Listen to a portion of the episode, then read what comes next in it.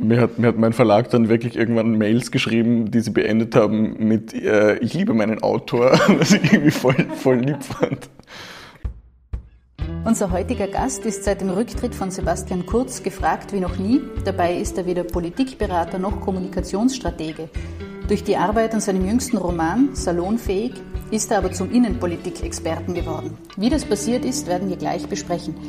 Hallo und herzlich willkommen bei Auf Buchfühlung Elias Hirschel. Hallo, danke für die Einladung. Uh, Elias, wir stellen dich unseren Hörerinnen kurz vor. Du bist in Wien geboren und über den Poetry Slam zur Literatur gekommen, hast 2014 die österreichische Poetry Slam Meisterschaften gewonnen und im Jahr darauf bei den europäischen Meisterschaften den dritten Platz. Uh, du hast unter anderem Texte für das Aktionstheaterensemble uh, geschrieben und 2021 mit Salonfähig bereits deinen fünften Roman publiziert. Du bist aber nicht nur als Autor tätig, sondern auch als Musiker. Ich da, Entschuldigung, darf ja. da zwei Sachen ausbessern? Voll gern. Ähm, nein, das, nein das, wobei das eine ist eh wurscht. Äh, genau, nein, also ich habe sehr viel länger geschrieben schon, bevor ich Poetry mhm. Slam gemacht habe generell. Ähm, und es ist mein vierter Roman, nicht mein fünftes, mein fünftes Buch. Ah, aber okay. mein vierter Roman. Genau. Ja. Das war der angekündigte Fehler. Ja. Genau. genau. aber es ist wurscht, du kannst es auch sonst, aber vielleicht vierter statt fünfter. Weil aber es ist hilarious, weil man findet alle Variationen. Ich, habe, ich bin morgen irgendwo in, in Everding und die hat gemeint, das ist mein erstes Buch. Aha. Und andere haben gesagt, ich habe schon sechs oder sieben Bücher, weil sie irgendwie nicht gecheckt haben, dass manche davon Anthologiebeiträge sind. Ja. Und ähm, es ist wurscht, egal. Äh, Entschuldigung. Okay. Wir können das an dieser Stelle also richtigstellen. Der vierte Roman, das fünfte Buch. Bitte den jeweiligen Wikipedia-Eintrag zu ändern oder was auch immer. Aber du hast ja schon gesagt, du stehst zurzeit auf der Bühne, morgen in Everding, ähm, sofern es halt Corona erlaubt, glaube ich. Ähm, in welchen Konstellationen stehst du auf der Bühne? Was machst du alles? Wie trittst du auf momentan? Äh, momentan hauptsächlich mit Buchlesungen ähm, und normalerweise als, äh, genau eh immer noch als Slam-Poet und als äh, Musiker auch manchmal vor allem mit dem äh, Musikduo Eingespenst gerade. Mhm. Das haben wir irgendwie, ich wollte sagen letztes Jahr, nein, inzwischen schon wieder vorletztes Jahr gegründet, während einem, ich glaube während dem ersten oder zweiten Lockdown. Ähm, genau, es klingt wie eine normale Indie-Band, aber wir sind nur zu zweit eigentlich und die Instrumente sind alle zu Hause aufgenommen und mhm. äh, wir haben kein wirkliches Live-Setting, also inzwischen schon, aber es ist keine ganze Band. Ähm, genau, und momentan habe ich beim Aktionstheater-Ensemble äh, in dem Stück Die große Show auch einen kleinen Wortbeitrag gehabt und bin da auch auf der Bühne gestanden. Mhm. Okay. Und das ist aber zurzeit, spielt es nicht mehr, oder wie? Doch, das haben wir eine Woche jetzt in Wien gespielt. Okay. Ähm, ursprünglich wäre Ende Dezember wären die Termine in Vorarlberg gewesen, weil die das immer in Vorarlberg und in Wien spielen. Mhm. Das ist aber alles abgesagt worden wegen äh, Lockdown. Und für die Ersatztermine habe ich keine Zeit und jetzt springt mein Bruder ein, ah. weil der Dramaturg vorgeschlagen hat, das wäre lustig. Ähm, Genau, der ist auch Musiker und bildender Künstler. Und, ähm, und sieht dir ähnlich vielleicht. Und sieht mir ein bisschen ähnlich. vielleicht bemerkt es jemand nicht, oder? ähm, Salonfähig ähm, ist im August 2021 erschienen. Das ist in dem Fall das genaue Datum ziemlich interessant auch im Zollnei Verlag erschienen. Äh, es ist eine bitterböse Satire auf die österreichische Innenpolitik, aber nicht nur auf die. Die Literaturkritik hat ihn auch schon als Psychothriller Politroman, Parabel oder Horrorgeschichte bezeichnet und hat auch auf viele surreale Elemente hingewiesen, äh, die der Text enthält eben. Und welche Bezeichnung ist denn für dich stimmig oder würdest du ihn ganz anders einordnen? Äh, genau, irgendwo glaube ich hat wer Groteske irgendwo geschrieben und das mhm. finde ich glaube ich am, am, am, treffendsten, weil es ist, also klar ist es eine Satire, aber es ist jetzt keine reine Politsatire, sondern es ist halt schon so äh, geht halt um die psychologische Beschaffenheit und die Entwicklung von diesem Protagonisten, der ja eigentlich keinem Politiker nachgebildet ist, sondern so eine eher unwichtige Figur in dieser äh, Partei ist. Ähm, genau, und der Chef von der Partei, der, der Bundeskanzler, ist natürlich dem Sebastian Kurz sehr, sehr eng nachgebildet, aber ähm, genau, ja, vielleicht so psychologischer Roman, aber halt ja eh auch Satire, genau. Mhm. Aber du fühlst dich wohl mit diesen Zuschreibungen, die ja Eigentlich alle, schon. Ich ja. würde nur sagen, es ist keine hundertprozentige Satire, weil dann, ach, weiß ich nicht, dann, dann hätte er, dann hätte er Bastian Schmal geheißen mhm. oder so irgendwie. Und also es ist ein bisschen, ja. äh, genau, also ich wollte schon so ein bisschen wegholen von ganz klarer Parodie, mhm. weil sonst wäre es, glaube ich, auch ein bisschen Fahrt zum Lesen. Also ähm, ich hoffe halt, das Buch kann man jetzt auch immer noch lesen, obwohl die Regierung sich schon wieder verändert hat. Mhm. So, ähm, genau. Mhm. Ich probiere es einmal ganz kurz für die Hörerinnen und Hörer zusammenzufassen, die das Buch noch nicht gelesen haben. Ähm, also warum geht's? Ein, worum geht's? Ein namenloser Ich-Erzähler, ein Funktionär, du hast es schon angesprochen, äh, der jungen Mitte, einer politischen Jugendorganisation, die, das ist unschwer zu erkennen, der JVB, an der JVB angelehnt ist, ist völlig besessen von Julius Varga, äh, Spitzenpolitiker und Bundeskanzler äh, der Partei Mitte Österreichs. Der wiederum trägt, du hast es gerade schon gesagt, Züge von Sebastian Kurz.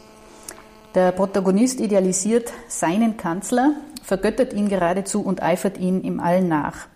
Sei es im Kleidungsstil oder in der Rhetorik, sogar ein körperliches Gebrechen übernimmt er von ihm.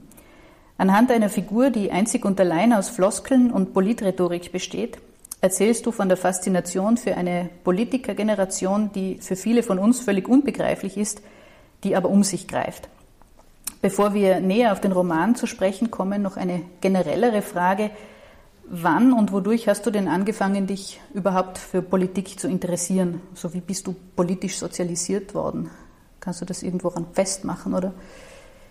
Ähm, ich glaube, bei meinem Bruder habe ich dann irgendwann, weil der sechs Jahre jünger ist als ich, habe ich auch so beobachtet, dass das bei ihm, glaube ich, circa zeitgleich war wie bei mir. Also ich glaube, so mit circa 16 Jahren, glaube ich, so wirklich interessiert dann. Davor eher echt so am Rande irgendwie.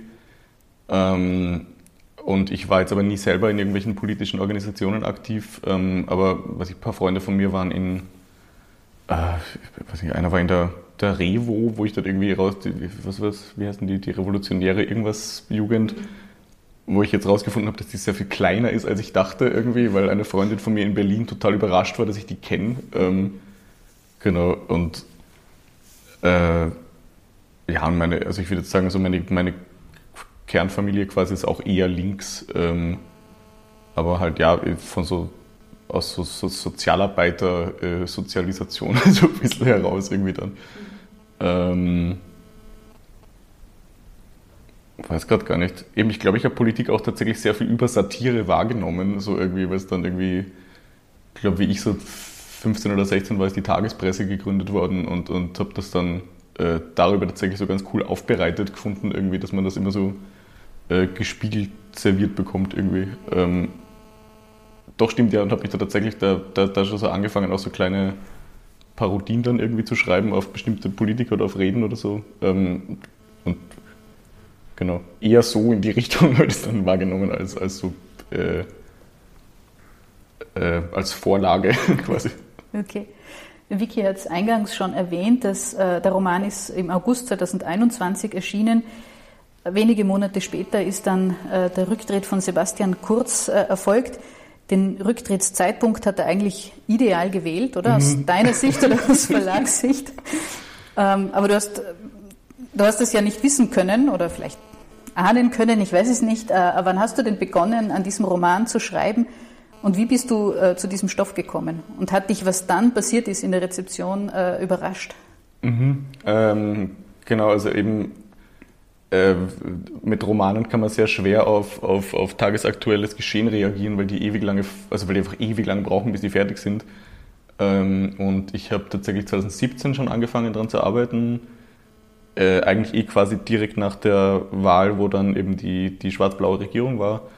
Und habe beim, eben eh beim Aktionstheater-Ensemble, wo ich jetzt auch wieder mitgearbeitet habe, damals bei einem Stück mitgearbeitet, das hieß äh, Swing, Dance to the Right. Und das war so eh, eh schon so angelegt als so eine Satire auf diesen ganzen äh, Stil der türkisen ÖVP irgendwie und die haben dann auch äh, ganz viel mit, diesen, mit dieser Slim-Fit-Ästhetik auf der Bühne gespielt und habe dann Monologe für die Hauptperson geschrieben, die quasi wirklich so ähm, einerseits halt so kurz äh, ein bisschen parodiert hat, aber, aber noch viel mehr wirklich so diesem, eben diesen, diesen komplett leeren Politrhetorik-Phrasen nachempfunden ist irgendwie und ähm, da war tatsächlich so an mich quasi vom, vom Regisseur war so ein bisschen die Aufgabestellung, äh, schreib den aber quasi komplett leer. So, wir dürfen nichts über den erfahren. Es ist wirklich nur positive Worthülsen und so Selbstbewerbung irgendwie. Und ähm, aus diesen Monologen ist dann irgendwie das Buch entstanden, vor allem 2018. Und ähm, dann war irgendwie unklar, ob es, also es wäre fast schon so 2018, 2019 rausgekommen und im, jetzt ist es, also in Retrospektive sehr gut, dass es nicht rausgekommen ist oder keine Ahnung, vielleicht wäre es dann, also ich weiß nicht ganz, wie das dann im Zusammenhang mit dem Ibiza-Skandal äh, Synergieeffekte gehabt hätte. Keine Ahnung, wär, vielleicht wäre es dasselbe gewesen wie jetzt, vielleicht wäre das Buch komplett untergangen dabei. Ähm, äh, habe dann auch ganz kurz überlegt, ob ich die, die ganze Ibiza-Geschichte noch irgendwie da mit reinnehmen soll in die Handlung oder so und habe mich dann aber da dafür entschieden, das Ganze nochmal zu überarbeiten und dann halt so ein bisschen weiter von der Realität wegzuholen. Ähm, und dann, genau, äh, und dann ist halt echt fast zeitgleich, dass das Buch rausgekommen ist. Dann waren irgendwie, während die ersten Lesungen waren, waren diese Hausdurchsuchungen und dann sind die ersten Rücktritte und dann irgendwie, also timingmäßig echt perfekt, weil wenn es jetzt rausgekommen wäre, wäre es, glaube ich, ein bisschen untergegangen, also wäre es ziemlich untergegangen wahrscheinlich. Also das kann man, man kann es eh nicht wissen irgendwie und ähm, das war ideal, fast wie abgesprochen. Also wirklich, wirklich perfekt. vielleicht auch irgendwann. Hast du was damit zu tun? ja. Nee, genau. Ich wollte sagen, vielleicht auch nur SMS auf. Genau. Ich habe hab eher so, also wir haben wirklich, ich glaube, drei verschiedene Leute haben denselben Witz gemacht und irgendwie haben mir dann irgendwie geschrieben, so quasi, das, also auf die Art, dass das, also dass das Marketing von Joyner so gut arbeitet. So, das, ist, das ist schon irre. Mhm, mhm. Wie bist du eigentlich auf den Titel gekommen? Ähm, ein bisschen, bisschen fad, also mhm. dass das einfach nur, also quasi ich hatte eine, ich hatte eine Liste mit Titelvorschlägen, der mhm. Verlag hatte eine Liste mit Titelvorschlägen und das war das, was auf beiden draufgestanden ist. Mhm. Ähm, der Arbeitstitel war Julius, einfach ganz lang und ähm, dann einer vom Verlag hat den, hat den schlauen Satz gesagt, quasi so Namenstitel, also wenn man so einzelne, mhm. wirklich so menschliche Vornamen oder Namen einfach nur als Titel hernimmt, ähm, sind immer dann eine gute Idee, wenn sie in Retrospektive eine gute Idee waren. Aha. Das heißt, irgendwie, keine Ahnung, ist Harry Potter ein guter Titel? Weiß ich nicht. Ja. Wahrscheinlich nicht, ja. aber es ist halt jetzt auch wurscht. Also, also dieses genau, salonfähig ist ganz cool, weil es halt ähm, äh, ja, weil es, weil es einerseits diesen den ganzen Stil irgendwie darstellt mhm. halt und aber auch schon so einen extrem bedrohlichen Unterton irgendwie hat. Ähm, und es lässt sich auch cool nicht übersetzen, was ich Aha. auch irgendwie schön finde. Also dass es so im Deutschen so ein bisschen Alleinstellungsmerkmal hat. Mhm. mhm. Ja, und es hat auch diese ähm, Slim-Fit-Personen äh, äh, dabei. Ja, es klingt schon so glatt einfach ganz so. Ganz genau, voll. Ja. Hast du eigentlich für die Recherche an deinem äh, Roman im rechtskonservativen Milieu äh, recherchieren müssen? Ähm, ja, doch. Äh, also nicht, also sehr wenig physisch mhm. irgendwie. Ähm, was aber auch einfach ist, weil ich wirklich, glaube ich, ein bisschen, bisschen recherchefaul bin generell. Mhm. Ähm, aber ich habe dann ganz viele Interviews geschaut, vor allem, weil ich mich halt so auf, vor allem eben auf diese, einfach auf diese Sprache konzentriert habe. Ähm, diese ganze Politrhetorik und dann in ganz vielen Ratgeber-Webseiten über so Rhetorik-Webseiten und, und, und, und neurolinguistisches Programmieren, mhm. was damals bei der Präsidentschaftswahl vom, äh, von Van der Bellen und Norbert Hofer so ganz viel thematisiert worden ist, weil der Norbert Hofer so eine andere Rhetorikschule als die ÖVPler mhm. durchlaufen hat wieder und da dieses NLP ganz viel mit drin mhm. war. Ähm, und diese Methoden findet man wieder eigentlich eins zu eins in den ganzen Pickup-Artist-Foren äh, wo ich mich, und das war wirklich, glaube ich, die, die, die unangenehmste Recherche, mit denen wirklich diese Foren da durchzulesen, wo auch gar nicht so viel davon im Buch gelandet ist. Ich glaube, in einem Kapitel hauptsächlich ein bisschen. Ähm, und es gibt einen Club im Buch, der einem realen Club nachempfunden ist. Und da hat tatsächlich eine Bekannte von mir mal gekellnert und hat mir da irgendwie mhm die Inneneinrichtung bis ins Detail beschrieben, was da zum Essen gibt und wer da hingeht. Und ähm, das war sehr hilfreich. Und der J, ich, ich habe ganz viel den JVP-Podcast gehört tatsächlich als Inspirationsquelle, weil das einfach von der ganzen ästhetischen Aufmachung her ähm, genau diesen Vibe hat irgendwie. Und äh, ja, Genau. Das ist jetzt keine Podcast-Empfehlung, wo man an dieser Stelle nicht. nur verlinken. Wir nicht in den Shownotes. Ansonsten machen wir das ganz gerne. Kommt man da eigentlich eher es Grausen oder ist dann eine gewisse Faszination dahinter, dass man sich sagt, aha, okay, probiere jetzt einmal aus im Real Life, vielleicht jetzt nicht nur in einem Roman, wo man satirisch damit umgehen kann?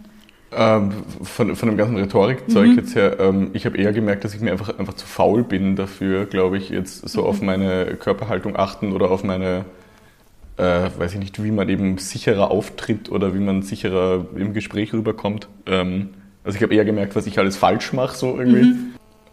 Also, ähm, vor allem, nein, eben das, also jetzt auch mit, mit diesen, eben da, was weiß ich, äh, tatsächlich die Recherchen in diesen jungkonservativen Kreisen, ich finde, das, das finde ich eigentlich so unterhaltsam, mhm. dass, es, dass es mich über das hinweg gerettet, wie, wie furchtbar ich das finde irgendwie. Mhm.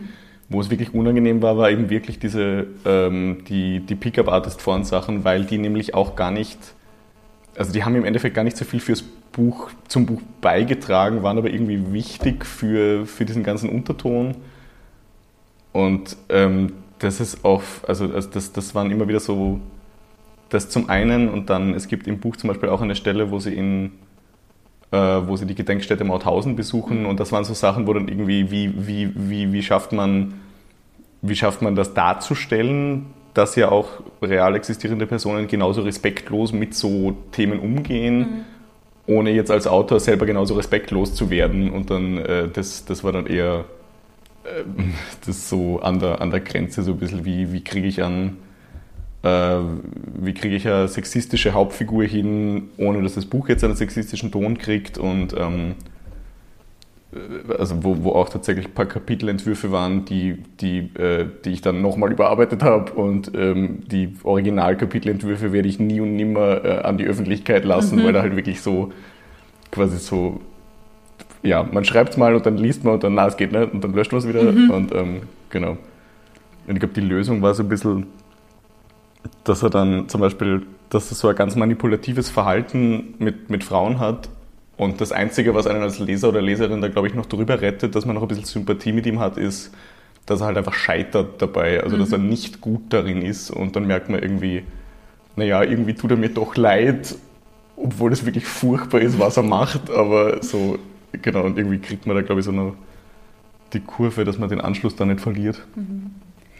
Wenn ich an Leser oder wenn du an deine Leserinnen und Leser denkst, ähm, an wen, was ist, glaubst dein Zielpublikum und hast du irgendwann einmal die Befürchtung gehabt, irgendjemanden, ich meine, wir wissen, wie groß die Wählerinnenschaft der ÖVP war mhm. zu der Zeit, irgendjemanden zu vergraulen oder jemanden vor den Kopf zu stoßen? Oder war das egal? Oh, gewollt? Ah, dass jetzt konservative Leute das nicht gern lesen oder was? Oder? Zum Beispiel, glaub, ja. Ja, nein, also darüber, aber ich glaube auch grundsätzlich, ich darf mir auch gar keine Gedanken machen, wer liest das dann, mhm. während man das schreibt, weil dann, äh, also dann hängt man sich wirklich an jeder Idee auf und prüft die auf Massentauglichkeit und dann mhm. kommt man überhaupt nicht mehr weiter mit irgendwas. Mhm. Ähm, ich glaube, was eher, was ich zum Beispiel überhaupt nicht mitbedacht habe, ist, dass so, ähm, dass so für mich völlig selbstverständliche digitale Sachen drin vorkommen, wo dann irgendwie, was einfach so Social Media und so, was für mich überhaupt nicht der Fokus war, dass das so jetzt das Besondere an mhm. dem Buch ist, äh, sondern ich wollte das halt einfach als quasi als völlig selbstverständliche alltägliche Begleiterscheinung mit reinhaben irgendwie. Ich glaube, irgendwo kommt auch der Satz vor, ähm, äh, ich schaue auf meine Hand, aber der Akku ist leer, also um, um irgendwie da so zu vermitteln, quasi, das ist halt so angewachsen schon, es ist so automatisch dabei. Mhm. Und in irgendeiner Rezension ist das so als das herausstechende Merkmal dieses Buchs charakterisiert worden, weil das, glaube ich, für ältere LeserInnen äh, tatsächlich sehr ungewohnt ist, vielleicht, dass, dass man Tweets in einem Buch drin hat oder mhm. dass man äh, ja, halt generell einfach so Kurznachrichtensachen in einem Buch drin hat. Ähm, ähm, wo vielleicht seit, seit Daniel Glattauers E-Mail-Romanen halt schon ein paar Jahre vergangen sind. Aber jetzt abseits von der Massentauglichkeit hast du dir äh, zu irgendeinem Zeitpunkt Sorgen gemacht, dass es eine Klage geben könnte? Oder hat sich der Verlag dahingehend irgendwie besorgt gezeigt im Vorfeld? Oder? Ähm, äh, ich glaube, äh, also ja, definitiv, aber nicht die ganze Zeit. Also es war dann irgendwie glaube, bevor ganz klar war, bei welchem Verlag das dann landet, irgendwie habe ich so ein bisschen Angst gehabt, dass die das ablehnen, weil es vielleicht rechtlich nicht okay ist oder so. Ähm, und dadurch, dass der Verlag dann aber völlig entspannt war, was das ganze Thema angegangen ist, habe ich mir dann auch keine Sorgen mehr gemacht irgendwie. Oder habe halt irgendwie zumindest gewusst, dass quasi, wenn es da eine Klage gäbe, dann wäre ich jetzt nicht alleine betroffen, sondern dann steht der Verlag da schon dahinter, weil die das verlegt haben. Ähm, und ich glaube, so als, als quasi Worst-Case-Szenario gibt es ja den, nein, nicht Worst-Case, aber äh, gibt es ja wird, äh, Weiße Nacht von, von David Schalko, wo dann ja irgendwie der Stefan Petzner geklagt hat, äh, wegen Persönlichkeit, was, wegen Persönlichkeitsrechtsverletzung oder sowas, glaube ich. Ähm, und ich meine, ja, also auf Dauer bringt es tatsächlich einfach nur mehr Leser, weil dann mhm. ähm, Außer man verliert jetzt wirklich ganz. Aber die haben ja auch so Teil verloren, glaube ich, den Prozess sogar und mussten das dann geschwärzt, äh, also durften das dann nur dann wieder drucken, wenn sie ein paar Stellen am Ende schwärzen, wo es dann dazu geführt hat, dass wirklich so die letzten 20 Seiten, glaube ich, einfach schwarz sind, was großartig ausschaut.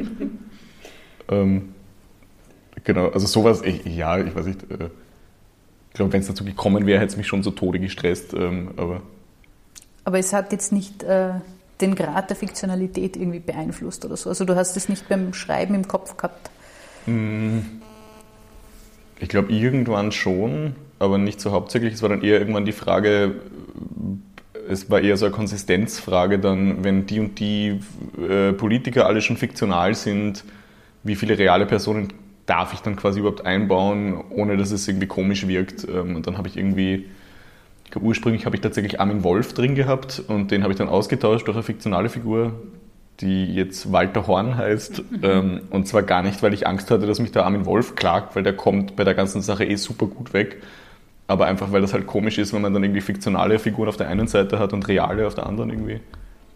Und dann gibt es aber so ganz bekannte Leute, die dann wieder, weiß ich nicht, ich glaube, Barack Obama wird einmal kurz erwähnt irgendwie war es mir wichtig, Trump nicht zu erwähnen, weil der in meinem Kopf auch so ein bisschen als so Modeerscheinung, der wahrscheinlich sehr schnell wieder irrelevant, also den habe ich tatsächlich für sehr viel irrelevanter, äh, aber für, für so kurzlebiger gehalten als den Kurz irgendwie, was mhm. auch komisch ist, weil jetzt ist der Trump immer noch ein bisschen präsent zumindest, aber ähm, kurz vorläufig nicht mehr. Der jetzt nicht mehr.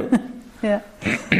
Äh, viel, viel größer ist ja eigentlich, äh, oder weiß ich nicht, hast, hast du dir vielleicht mehr Sorgen darum gemacht, dass die Realität deine äh, Fiktion überbietet? Weil in irgendeiner Stelle gibt es diesen schönen Satz ähm, im Roman, ich gebe mich für dich auf, Julius, ich liebe dich hast du, als du dann die SMS so nach und nach äh, publik geworden sind, ich sage nur, ich liebe meinen Kanzler, ja, bin ich dir die Sorge gemacht, dass hat, dich das überbietet, was da noch kommt? Mir hat, mir hat mein Verlag dann wirklich irgendwann Mails geschrieben, die sie beendet haben mit äh, ich liebe meinen Autor, was ich irgendwie voll, voll lieb fand. Und ähm, ja, es war halt saulustig, dass die Überschneidung halt wirklich gut ist. Ich meine, also ich weiß nicht, man um ehrlich zu sein, man pickt sich dann so die Sachen raus, die halt mit dem Buch übereinstimmen und dann denkt, also war beim, ich weiß nicht, beim, beim Hüllbeck hat es mich irgendwann nur noch so genervt, dass die dann alle irgendwie so, er ist so ein Visionär, weil er hat halt, weiß ich nicht, irgendein Element drin, was auch in der Realität dann gab mit den Gelbwesten-Protesten oder was und ich denke mir halt, das hat, das hat sowieso schon so eine lange Tradition in Frankreich. Es ist jetzt nicht so unwahrscheinlich, dass er das drin hat. Und was ich zum Beispiel alles überhaupt nicht drin habe im Buch, ist die korrupte Verschränkung zwischen Boulevardmedien und Politik. Die kommt einfach nicht vor. Mhm. Aber das spricht halt niemand an, weil es ist jetzt auch wurscht irgendwie. Aber äh, ja, also das habe ich nicht vorhergesehen, weil ich mich auch nicht so gut auskenne damit und ähm, braucht das aktiv jetzt auch erklärt von Journalisten und, und, und, und, und irgendwie Politikwissenschaftlerinnen, die halt sich wirklich mit dem Thema auskennen. Mhm. Äh, Genau, aber diese, dass es jetzt innerhalb der ÖVP zum Beispiel so ein, so ein bisschen so ein, also dass es einfach einen Personenkult gibt und dass dann halt die Leute sich so wirklich so dem halt so nacheifern und dann der Thomas Schmid eben wirklich so, ähm, also die, wo, wo, sich die Chats halt echt so lesen, als würde er mit jeder Nachricht irgendwie so fragen, ob so quasi, bist du stolz auf mich, das, das habe ich meinen, meinen Job gut gemacht das glaube ich, habe ich einfach schon angenommen, dass die so drauf sind, weil sonst würde der nicht, ähm, sonst würden die Kampagnen von der, von der ÖVP nicht so ausschauen und sonst würde er nicht da irgendwie im, äh, in der Stadthalle es, dafür sich beten lassen und was weiß ich. Also das ist, ist mhm. glaube ich, äh, genau, also das hat man, glaube ich, schon ein bisschen spüren können, wie die intern so drauf sind. Sollen wir nur kurz über den äh, Entstehungsprozess des Textes sprechen, weil mhm. du bedankst dich im Buch unter anderem bei Fabian Navarro für das maschinelle Remixen äh, mancher Textpassagen. Was hat der denn genau gemacht und wie kann man sich den ah, Prozess Moment. vorstellen? Da kann ich vor allem, ich glaube, ich suche die Stellen schnell raus. Mhm. Ähm, Habe ich es jetzt doch nicht eingepackt, oder? Doch. Ähm, es gab, ähm, genau, also eben ich glaube, die Inspiration dazu war erstens, dass in, in American Psycho gibt es, glaube ich, auch, also weil ich das, äh, also so viele Probleme ich mit dem Buch habe, aber es mhm. ist so rein sprachlich, fand ich so eine geile Vorlage dafür, weil ähm, der halt auch so einen direkten Zugang zu diesem Ich-Erzähler hat irgendwie und, und immer wenn der Ich-Erzähler völlig zugekokst ist, wird die Sprache auch so viel mhm. schneller und abgehackter und, und zerfaserter irgendwie und es gibt irgendein Kapitel, wo er am Ende des Kapitels nur noch random Luxusmarken aufzählt, mhm. einfach nur noch, was er, was er vorhat, sich anzuschaffen oder was er unbedingt braucht. Und, und es ist, sind keine ganzen Sätze mehr. Und es hört, glaube ich, auch mitten im Satz einfach auf, mhm. das Kapitel. Und das habe ich so geil gefunden, diese völlig zerfaserte Sprache. Und wo man die eben, wo man die eben wiederfindet oder wo man die total, wo es Überschneidungen gibt, ist mit, ähm, mit so äh, ähm, mit, mit Bots, einfach mit, mit äh, ich kenne mich eh überhaupt nicht aus. Äh, der Fabian Navarro kennt sich eben sehr gut aus. Mit so natürlicher Sprachverarbeitungssoftware, die halt quasi versucht, ähm, ähm, ich vergesse nicht, ob es Markov-Chain oder Malkov-Chain heißt, aber es ist quasi dasselbe Programm, was auch dafür zuständig ist, dass man einfach autokorrekt Sachen mhm. am Handy hat. Alles, was das macht, ist einfach, es versucht zu erraten, was das nächste Wort sein wird, anhand von einfach nur, wie oft das statistisch schon in genau dem Fall das nächste Wort war halt. Mhm. Ähm, und der Fabian hat dann eigentlich nur als Scherz, habe ich ihm mal quasi, was ich von meinem Manuskript schon hatte, wollte ich ihm einfach zum Lesen geben. Und er hat das durch so einen Bot laufen lassen und hat mir dann einfach ähm, 50 A4 Seiten zurückgeschickt, innerhalb von fünf Minuten irgendwie. Und hat so gemeint, ja, ich habe es gelesen und habe schon eine Fortsetzung geschrieben. und dann war das halt so ein völliges Kauderwelsch. Ähm, und ich fand das aber, hat so geile Bilder aufgemacht, ähm, weil das halt wie natürliche Sprache wirkt, bis du dann merkst, du eigentlich, eigentlich vermittelt dir das überhaupt keinen Sinn, also da ist überhaupt mhm. nichts drin. Und das ja, ist für mich halt natürlich auch so eine geile Überschneidung mit so diesen, diesen leeren, hohen Phrasen mhm. irgendwie da, weil es klingt, als wäre es Sprache, es ist aber keine Sprache, also es vermittelt dir tatsächlich nichts. Ähm, Genau, und ich habe es dann immer im Buch eingesetzt, immer wenn er entweder einen Nervenzusammenbruch hat mhm. oder wenn er irgendwie ähm, oder wenn er auf Drogen ist oder so und es kommt. es gibt ein, es gibt die Stelle, wo er wehen geht und dann einen, einen, einen Nervenzusammenbruch hat am Ende des Kapitels.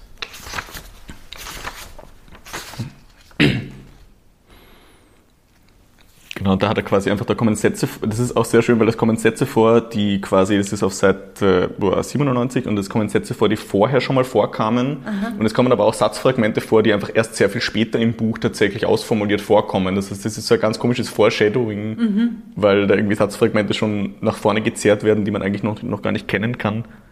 Magst du ganz kurz daraus vorlesen? Ich ganz kurz damit den...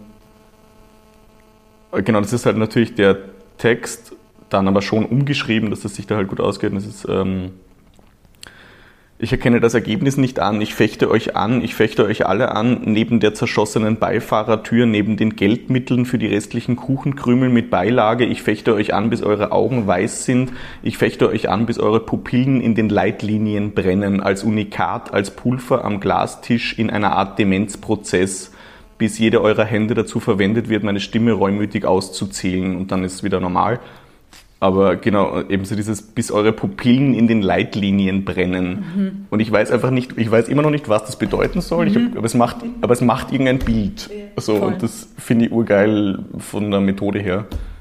Ähm, genau, ich habe einmal habe ich wirklich fünf Minuten aus diesem, aus diesem ursprünglichen Kauderwelsch-Manuskript vorgelesen auf meiner Lesebühne und das Publikum verliert sehr schnell den Faden und die Konzentration leider. Also man kann es so in Maßen einsetzen, dann macht es Spaß, aber wenn es zu lang ist, dann ist es nur noch anstrengend. Der Roman beginnt ja mit einem Traum des Protagonisten, äh, in dem Ärzte seinen Körper aufschneiden und alle Organe entnehmen, Blut, Haut, äh, alles bis hin zu den Fingernägeln, Augenbrauen äh, entfernen und übrig bleibt dann eine leergeräumte Hülle, und genau die ist es dann, die uns durch den Roman führt.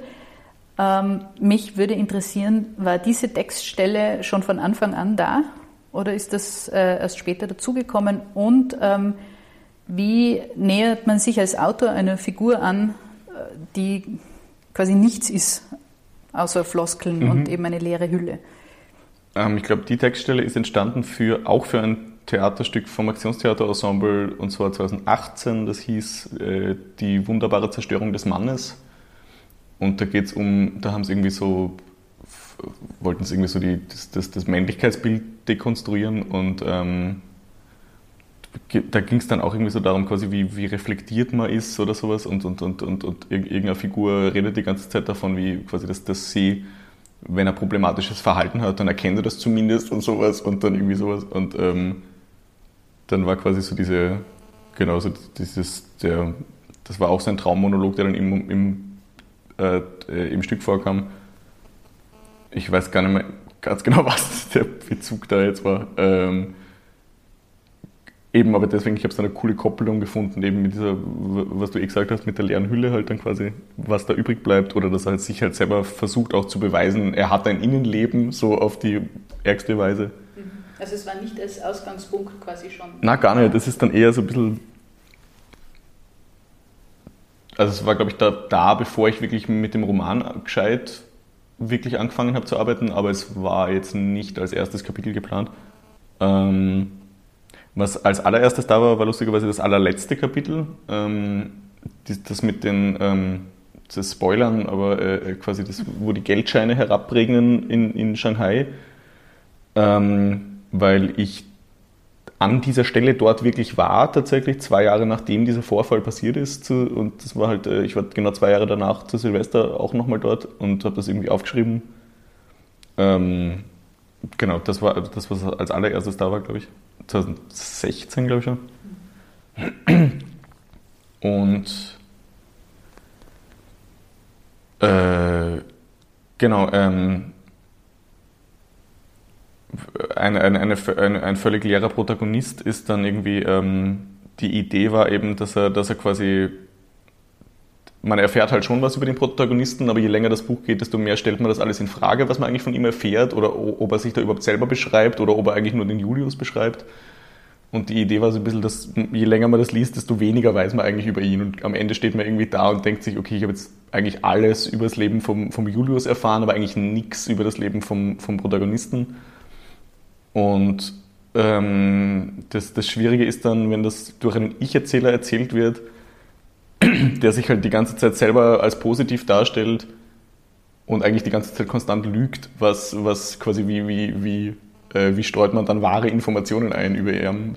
Ähm, und das geht halt eigentlich nur darüber, wie, die, wie, die, wie seine Außenwirkung ist, wie die Reaktionen sind, die er von anderen Leuten zurückkriegt. Ähm, wo man irgendwie dann merkt, andere Leute finden ihn total äh, befremdlich, finden ihn gruselig und ähm, da merkt man dann so ein bisschen, dass seine eigene Selbstwahrnehmung und Selbstdarstellung halt äh, nicht stimmen kann. Und ähm, genau, das ist, es ist ein bisschen schwierig, dadurch dann tatsächlich mhm. so einen echten Charakter darzustellen, aber es ist urcool, weil man damit halt so doppelte Böden bauen kann und so weil ich schon so ein Fan bin von so Plot-Twists am Ende des Buches und das kann man damit ganz cool machen, weil man halt einfach dem, dem Leser, der Leserin irgendwie halt einfach Lügen auftischen kann konstant. Ja, es ist so eine unzuverlässige Erzählsituation dann trotzdem, aber umgekehrt irgendwie über die gebiaste äh, äh, Sicht des Erzählers, oder? Das ist voll spannend, ja. Genau, also es ist irgendwie, dass er ähm, oder dass er sich auch selber nie, nie ganz sicher ist, wo er jetzt eigentlich gerade ist mhm. oder was da eigentlich ähm, ich habe das von wobei das ist ein bisschen ein anderer Stil, aber vom, vom Jakob Nolte gibt es den Roman Schreckliche Gewalten. Und das habe ich einfach noch nie gelesen. Ähm, der hat einfach konstant äh, äh, wirklich absolut falsche Fakten die ganze Zeit und, und präsentiert aber alles, als wäre es so völlig feststehende und, und angefangen einfach bei so Zahlensachen, wo er dann irgendwie, ich glaube, es beginnt auch mit dem Satz, die Sonne verbrannte so und so viel, weiß nicht, irgendwas, Millionen Tonnen Wasserstoff zu Helium und es ist eine völlig falsche Mengenangabe. Mhm. Also es stimmt absolut nicht. Es mhm. ist um, um mehrere Größenordnungen falsch und man kommt aber erst darauf, dass das falsch ist, wenn man das wirklich nachrecherchiert. Mhm. Und das, das macht er dann konstant und dann macht er auch so die, was war das, der Horror Vakui, die Angst vor dem, vor dem leeren Raum oder sowas. Und dann erzählt er einfach so, ja, das ist im Mittelalter so und so gewesen. Und es stimmt alles nicht. Das ist völlig, völlig erfunden. Und ähm, genau, das, habe ich so cool gefunden, weil das einfach so auch, auch so eine Respektlosigkeit irgendwie dazu hat, weil es gibt nicht wirklich einen Grund, warum er das erfindet. Aber ähm, das ist ja zum Schreiben tatsächlich sehr angenehm, weil da musst du halt nichts recherchieren. Also du kannst dann einfach Dinge behaupten. Weil es ist ja Fiktion, so irgendwie. Also quasi, wieso soll ich mir die Mühe machen, was nachzuschauen? Genau. Um, ja. Der Vater des Ich-Erzählers, du bist vorher schon kurz darauf angegangen, wie schwierig es ist, diese Mauthausen-Passage äh, mhm. Besuch zu schreiben. Der Vater des Ich-Erzählers schlitzt sich mit einem von Waldheim verliehenen Verdienstkreuz die Pulsadern auf. Äh, der Protagonist selbst verband alle persönlichen Gegenstände und Möbel seiner Eltern in Kellerabteile. Äh, wie setzt sich das von dir beschriebene neokonservative Milieu mit seiner Vergangenheit auseinander? Ähm eh eben, also eh ziemlich genauso. Also es ist einfach komplett äh, ignorieren hauptsächlich mhm. oder so tun, als hätte man selber zumindest nichts damit zu tun irgendwie. Also es ist so, ähm, eben es gab nämlich, äh, um wieder auf, es gab einen, einen JVP-Podcast-Beitrag, wo sie tatsächlich äh, die Gedenkstätte Mauthausen besuchen und in der Mitte des Beitrags dann ähm, einfach von plötzlich zu einem Fußballspiel schneiden, äh, wo, wo sie den, den Chef der Salzburger JVP interviewen und dann von dort wieder zurück zur, zur Dingens in Mauthausen schneiden, äh, zur Berichterstattung. Mhm. Und ich habe mir echt gedacht, das gibt's halt nicht. Und die haben, ähm, das ist so, es ist so ganz komisch, also ich will denen jetzt da auch nichts unterstellen, aber es wirkt halt einfach alles wie, ähm, ja, wie, so, wie, wie, wie, wie man so einen Galaabend besucht oder sowas. Also man geht dann auf die Gedenkstätte Mauthausen, filmt sich dort, zeigt sich dort, dass man da ist, so und dann geht man halt wieder. Und es mhm. ist wirklich so dieses, ähm, dass das halt auch Teil der Selbstdarstellung ist, dass das halt wirklich, man, man macht das nicht aus eigenem Antrieb, sondern man macht das wirklich, um darzustellen, äh, schaut her, ich bin ein guter Mensch, weil ich besuche ja diese Gedenkstätte jetzt mhm. hier irgendwie. Und das ist äh, Genau, also den Eindruck macht so neokonservative Politik auf mich halt sehr oft, dieses irgendwie ähm, einfach mit, mit jetzt fehlen mir wieder kon konkrete Beispiele, aber quasi mit, äh, wie man, äh, dass man seine Position halt irgendwie zeigt, nicht mit dem, was man tatsächlich äh, äh, äh tut, sondern einfach nur, wo man sich zeigt oder wie man, bei was man sich gerade fotografieren lässt und so. Ähm, äh, ja, genau. Weil ich glaube, sonst hätte ich diese Szene auch nicht so arg geschrieben, wenn es da nicht wirklich so ein, also so wirklich ein 1 zu 1 Vorbild gegeben hätte, wo solche Leute halt genau so das besuchen da irgendwie und ähm, was auch vorkommt in derselben, selben Kapitel ist ja, dass, dass sie sich einfach so äh, Holocaust-Witze schicken mhm. per, in der, ich glaube in der, in der WhatsApp-Gruppe oder sowas. Und das hätte ich auch nicht auf diese Art mit reingenommen, wenn es nicht genau den gleichen Vorfall gegeben hätte bei der AG, bei der Aktionsgemeinschaft, ähm, die, die also die ÖVP-nahe Studentenvertretung ist und ähm, äh, die sich damals, glaube ich, auch so Anne Frank-Memes mhm. hin und her geschickt haben und sowas. Und, äh, und genau, also ja.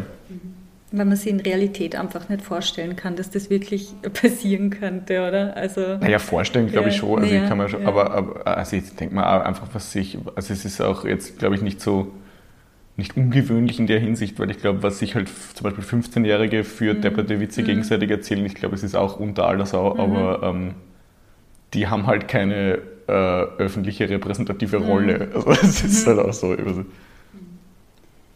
durch den Zeitpunkt des Erscheinens ist ja in der Rezeption äh, vor allem auf diese ähm, Analogien oder, oder, Bezugnahmen auf die Tagespolitik äh, viel eingegangen worden. Äh, mir ist in einer Rezension aufgefallen von David Hugenbeck in der Zeit, dass er eben einen anderen Aspekt in seiner Besprechung irgendwie heraushebt, nämlich äh, das Salonfähige auch das, eben das Porträt einer ganzen Generation ist, ein Psychogramm selbstoptimierter mental verwahrloster Horrorgestalten, äh, schreibt er.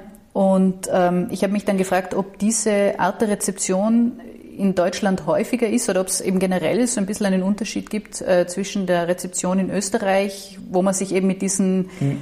Dingen einfach mehr beschäftigt oder, oder eben die Hintergründe vielleicht besser kennt äh, und in Deutschland das ein bisschen anders verläuft. Ähm, ja, eben, also ich habe es lustig gefunden, dass eigentlich in, dass es in Österreich hauptsächlich so als Kurzsatire einfach wirklich das, das der Hauptpunkt war. Und das natürlich auch der Grund war, warum sich deutsche Medien dafür interessiert haben. Die deutschen Medien das aber trotzdem meistens ein bisschen tiefergehender rezensiert haben eigentlich dann äh, und es halt nicht nur rein auf, auf den Kurz runtergebrochen haben. Ich glaube auch, weil die natürlich äh, ein Anliegen haben, dass halt, wie, wie kann man das auf, auf deutsche Politik übertragen oder wie kann man da das jetzt quasi auch auf andere Länder irgendwie äh, äh, übertragen. Ähm,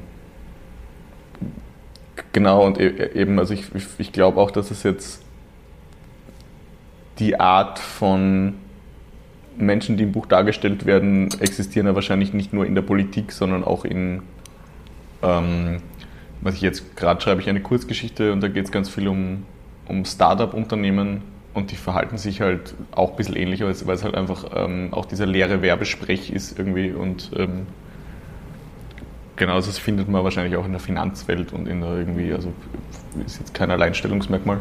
Mhm. Ähm, du hast kürzlich in einem FM4-Gästezimmer FM4-Gästezimmer, so deine Lieblingslieder vorgestellt. Und wir verlinken in den Show Notes ähm, zur Sendung dabei ähm, war auch Everybody linksextrem von der linksradikalen Punkband Franz Füchse. Was ist denn die Geschichte dazu, beziehungsweise wie hängt denn das mit deinem Roman zusammen? Hängt es mit deinem Roman zusammen? Äh, ja, voll. Mhm. Also der, ähm, genau, der Chris hat die mir eigentlich gezeigt, mein Bandmitglied äh, von, von Eingespenst. Mhm. Ähm, und ich war mit dem irgendwie 2019 auf einem Konzert von denen. Ähm, finde die erstens super lustig von den Texten her. Irgendwie, die sind musikalisch tatsächlich irre gut. Es sind alles auch, glaube ich, wirklich. Ähm, also die meisten von denen sind einfach wirklich studierte Musiker. Ich glaube, der mhm. Bassist von denen ist so der Live-Bassist von Marvi Phoenix. Mhm. Und ähm, genau, machen das als wirklich dummes Nebenprojekt, weil es ihnen Spaß macht irgendwie. Und der Sänger ist, äh, der Sänger arbeitet in, äh, in der Demokratie was ist in der Demokratiewerkstatt, glaube ich, irgendwie. Mhm. Also der macht tatsächlich irgendwie politische Arbeit mhm. und ähm, ist der netteste Typ überhaupt und ist auf, auf der Bühne flippt er halt völlig aus. Ähm, genau, und ich habe für mein Buch dann irgendwie, das war eines der letzten Kapitel, das ich geschrieben habe eigentlich, weil es kommt ein Kapitel vor, wo sie das frei, wo, wo sie ein Freiwildkonzert besuchen mhm. und ich wollte dann irgendwie noch ein Kapitel reinhaben, wo sie eine, ein, ein Konzert von einer linken Band besuchen, um halt auch nochmal klarzustellen, denen ist es komplett wurscht oder die nehmen das zumindest nicht wahr oder, mhm. oder fühlen sich nicht angesprochen von diesen Punk-Texten, dass sie da eigentlich gemeint sind als Feindbild quasi. Ähm, und habe dann sehr viel tatsächlich direkt zitiert aus Liedtexten von Franz Füchse, ohne die zu fragen, ob ich das darf überhaupt. Und ähm, dann hat sich irgendwann der Sänger bei mir gemeldet und ich dachte mir schon so, oh Gott, und die mhm. haben sich aber voll gefreut drüber und fanden das Buch irgendwie cool. Und äh, der hat mich dann gefragt, ob ich den neuen Pressetext von der Band schreiben will Geil. und wie viel Geld ich dafür haben will. Und ich habe gesagt, ich mache es gratis und habe ihnen den neuen Pressetext geschrieben mhm. und habe jetzt irgendwie Freikarten auf Lebenszeit. Und nice, ähm, ja. ja. ich weiß nicht, ich finde manche Texte von denen schon auch einfach nicht, weiß ich nicht. Also manchmal übertreiben sie das echt ein bisschen, mhm. aber insgesamt sind es super liebe Leute und ähm, und Everybody linksextrem ist einfach diese hilarious, lustige Nummer. Mhm. Also Armin Wolf ist linksextrem, der Verfassungsgerichtshof ist linksextrem, Helene Fischer ist linksextrem. Das ist ein wunderschönes Lied. Was ist denn dein nächstes Romanprojekt? Kannst du uns da schon was drüber erzählen? Äh, also genau, eben ich habe mich damit in, äh, in Dortmund beworben für das Dortmunder Stadtschreiberstipendium und äh, habe das auch bekommen und wohne jetzt ab Mai eben ein halbes Jahr in Dortmund und schreibe an dem Ding. Gratuliere. Und Dankeschön. Mhm. Äh, und es hat äh, eben so fiktionalisierten Ruhrgebietsbezug irgendwie. Es spielt in so einer ehemaligen Schwerindustrie-Gegend, wo quasi der ganze alte Arbeitszweig wegbricht, weil einfach keine Ressourcen mehr abzubauen sind. Und jetzt siedeln sich lauter shady Internetunternehmen dort an, weil die ganzen leerstehenden Fabriksgebäude halt nichts kosten.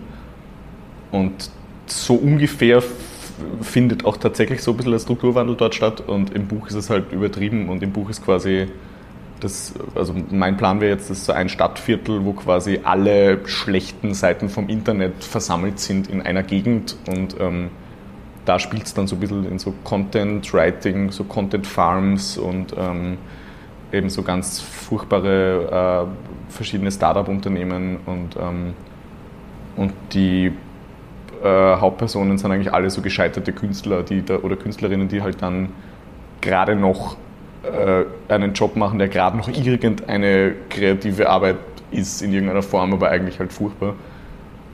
Ähm, und ich habe irgendwann festgestellt, dass Nordmaz ich habe zufällig geredet mit wem aus Nordmazedonien, der mir dann irgendwie erzählt hat, in Nordmazedonien gibt es eine Stadt, die so bekannt dafür geworden ist, dass so viele Content Writer da angestellt waren für die Kampagne von Donald Trump 2016 und deren mhm. Arbeit war einfach, dass sie rechtsradikale äh, Newsartikel umschreiben für die Social Media Plattformen von der Kampagne.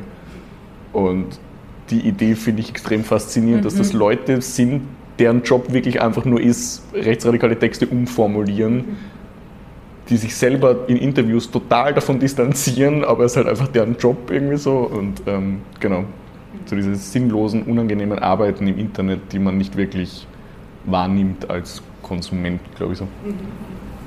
Und Dortmund und das Ruhrgebiet quasi der perfekte Rahmen, um sie da genau. darauf konzentrieren ja, zu können. Die ganzen, die ganzen Industrieparks anschauen ja. irgendwie.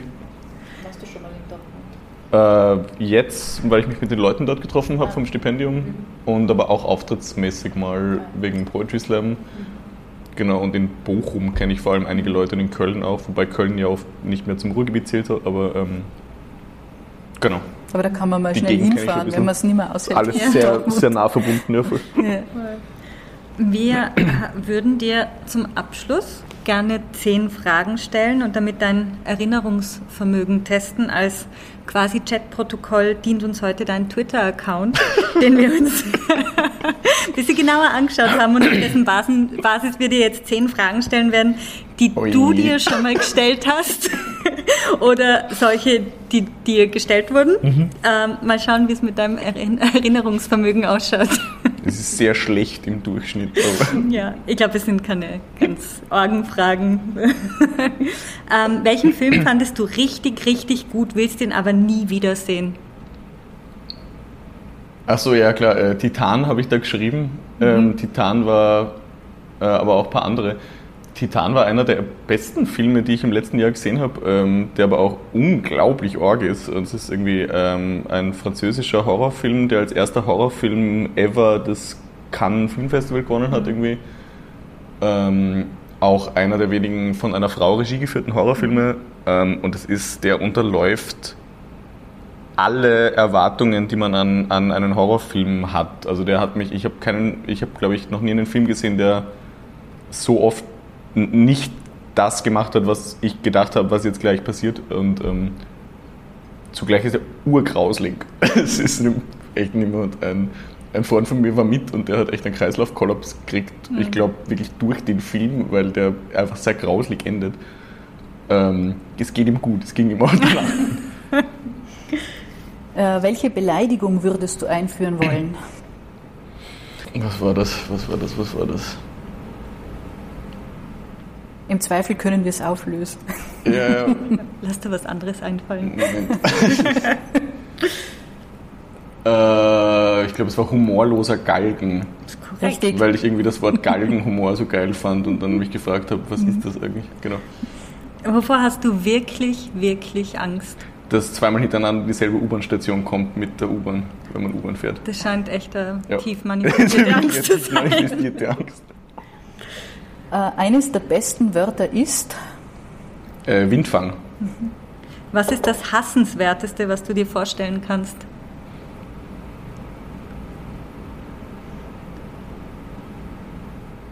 Tiroler Tourismus-Obmänner. Großartig. Tourismusverband-Obmänner, glaube ich. Dein Vorsatz für 2022? Ähm, ich glaube, ich glaub, das war schwuppdiwupp, das sage ich jetzt. Irgendwie sowas. Also ich hatte mehrere, glaube ich. Das steht da. Da hat er mehrere gepostet.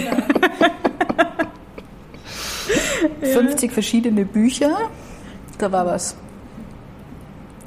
Lesen. Ja. Anfangen zu lesen, nach 20 Ach, Seiten das war auch, das gab's auch, das gab's auch. Ja, stimmt. Zweimal Aber Monate ich, aber ich hatte mehrere Vorsatz-Tweets. Ja, genau. Was ist aus den Vorsätzen geworden bis jetzt? Ähm, ich habe sogar eins fertig gelesen jetzt schon. Ich hab Dave von Raffaella Ehlbauer. Ähm, allerdings auch mit so einem, ich habe irgendwie über Weihnachten sehr viel gelesen. Nein, Blödsinn. Doch, ja, Weihnachten und Silvester sehr viel gelesen. Und dann so ein halbes Monat gar nichts mehr und jetzt wieder in einem durch fertig gelesen. Wer ist jetzt eigentlich Bundeskanzler? Äh, ich nicht. ähm, momentan echt überlegen müssen, der Nee haben wir immer noch. also ich war mir selber nicht mehr ganz sicher. Welche ist deine Lieblingsakte X-Folge? Äh, kann ich gar nicht sagen, weil ich das jetzt alles nochmal durchschaue und jetzt bin ich gerade erst wieder bei Staffel 3. Ähm, äh, muss ich überlegen. Da hat die Wiki keine Auflösung dazu Nein. Geschrieben. Also Nein, eh nicht. Ich glaube, ich habe auch keine spezifische Nein, geschrieben. das war persönliches Interesse. Ähm, aber Ach so. ich glaube, es gab eine, wo sie einen, einen Gorilla interviewen und die war großartig. Ähm, also wo sie mit, mit Zeichensprache einen Gorilla zu einem Mordfall fragen. Und das fand ich super. so geil. Ähm, ja, was jetzt noch. Ich muss den Rest muss ich noch anschauen. Äh, die einzig legitime Kunstform. Ich weiß nicht, ob es eine spezifische Art war, aber ich glaube Fanfiction Ja. generell. Generell. Ja, weil ich, ich habe die Geschichte dazu war, glaube ich, dass ich ähm, während einem Lockdown 2020 zufällig ähm, Eric Andara getroffen habe, der wohnt ums Eck von mir irgendwie und der ist halt wirklich ähm, einfach Horror-Genre-Autor, also der auch in so unglaublich geringer Stückanzahl die Bücher druckt und in, bei sehr äh, großartigen, aber weirden Kleinverlagen und ähm, die publizieren ganz viele Bücher, die so im Lovecraft-Universum spielen. Und ich habe mir gedacht, das ist einfach, also ich habe so viel Respekt vor Leuten, die sich einfach so das ganze fiktionale Universum von wem anderen aneignen und dann sagen, ja, ich möchte da weiterarbeiten dran irgendwie. Ähm, ja, genau. Äh, welchen Tweet bereust du? Äh,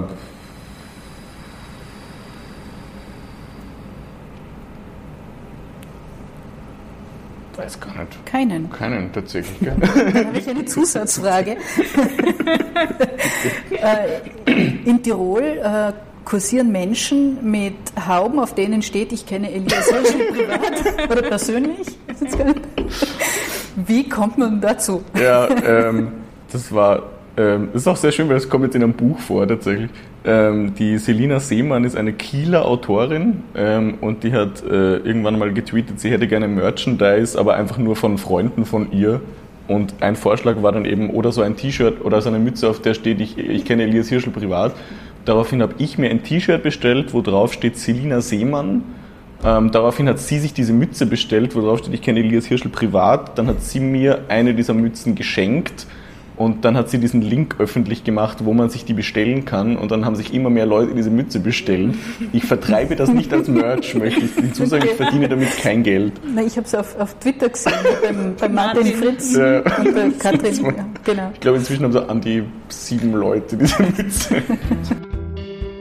Wir bedanken uns ganz herzlich bei Elias Hirschel für das Gespräch, bei dem wir übrigens die 2G-Regel eingehalten haben und alle frisch getestet gewesen sind, beim Team der alten Schmiede für die Möglichkeit, diese Folge wieder in ihren Räumlichkeiten aufnehmen zu dürfen und nicht zuletzt ein ganz herzliches Dankeschön an euch alle fürs Zuhören. Wie immer freuen wir uns über Feedback und hoffen, dass ihr auch im März wieder dabei seid.